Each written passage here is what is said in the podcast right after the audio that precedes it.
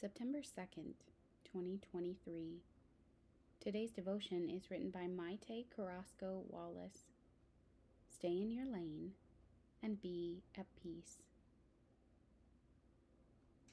Nevertheless, we urge you, brothers and sisters, to progress even more and to aspire to live a tranquil life, to mind your own affairs and to work with your own hands as we instructed you 1 Thessalonians chapter 4 verses 10 through 12.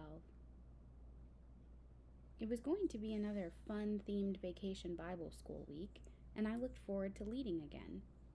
I couldn't wait to partake in the singing, learn the hand motions that go along with the catchy songs, and enjoy the contagious energy of the participants.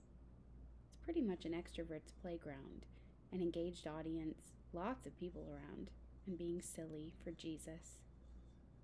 I've always been paired with someone who I instantly click with. You know, the kind of person who reads the room with you, picks up on your nonverbal cues when it's time to change the activity to suit the needs of the participants, adds an icebreaker to get the kids' attention, and pumps up the kids with you for the next station. That had always been my experience until that summer when I was paired with someone who wasn't so into gelling with me. There wasn't a mutual give and take like I'd experienced in the past. I wondered if it was something I'd said or done. But like St. Paul reminded me in the first reading, sometimes the way to stay tranquil is to stay in my lane.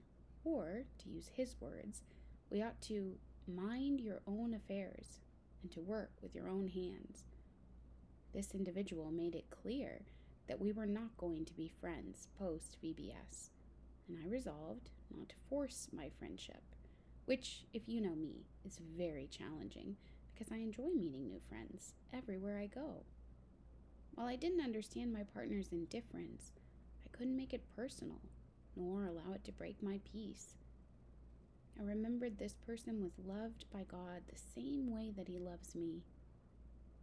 Sister, we can so easily become consumed in someone else's business, be it at VBS, the way someone attends Mass, or forming opinions of others when we do not actually know them and their circumstances.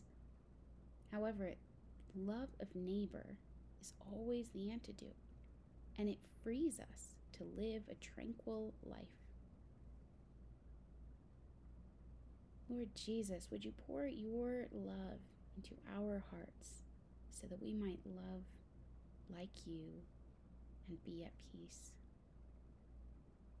We pray all this in the name of the Father, and of the Son, and of the Holy Spirit. Amen.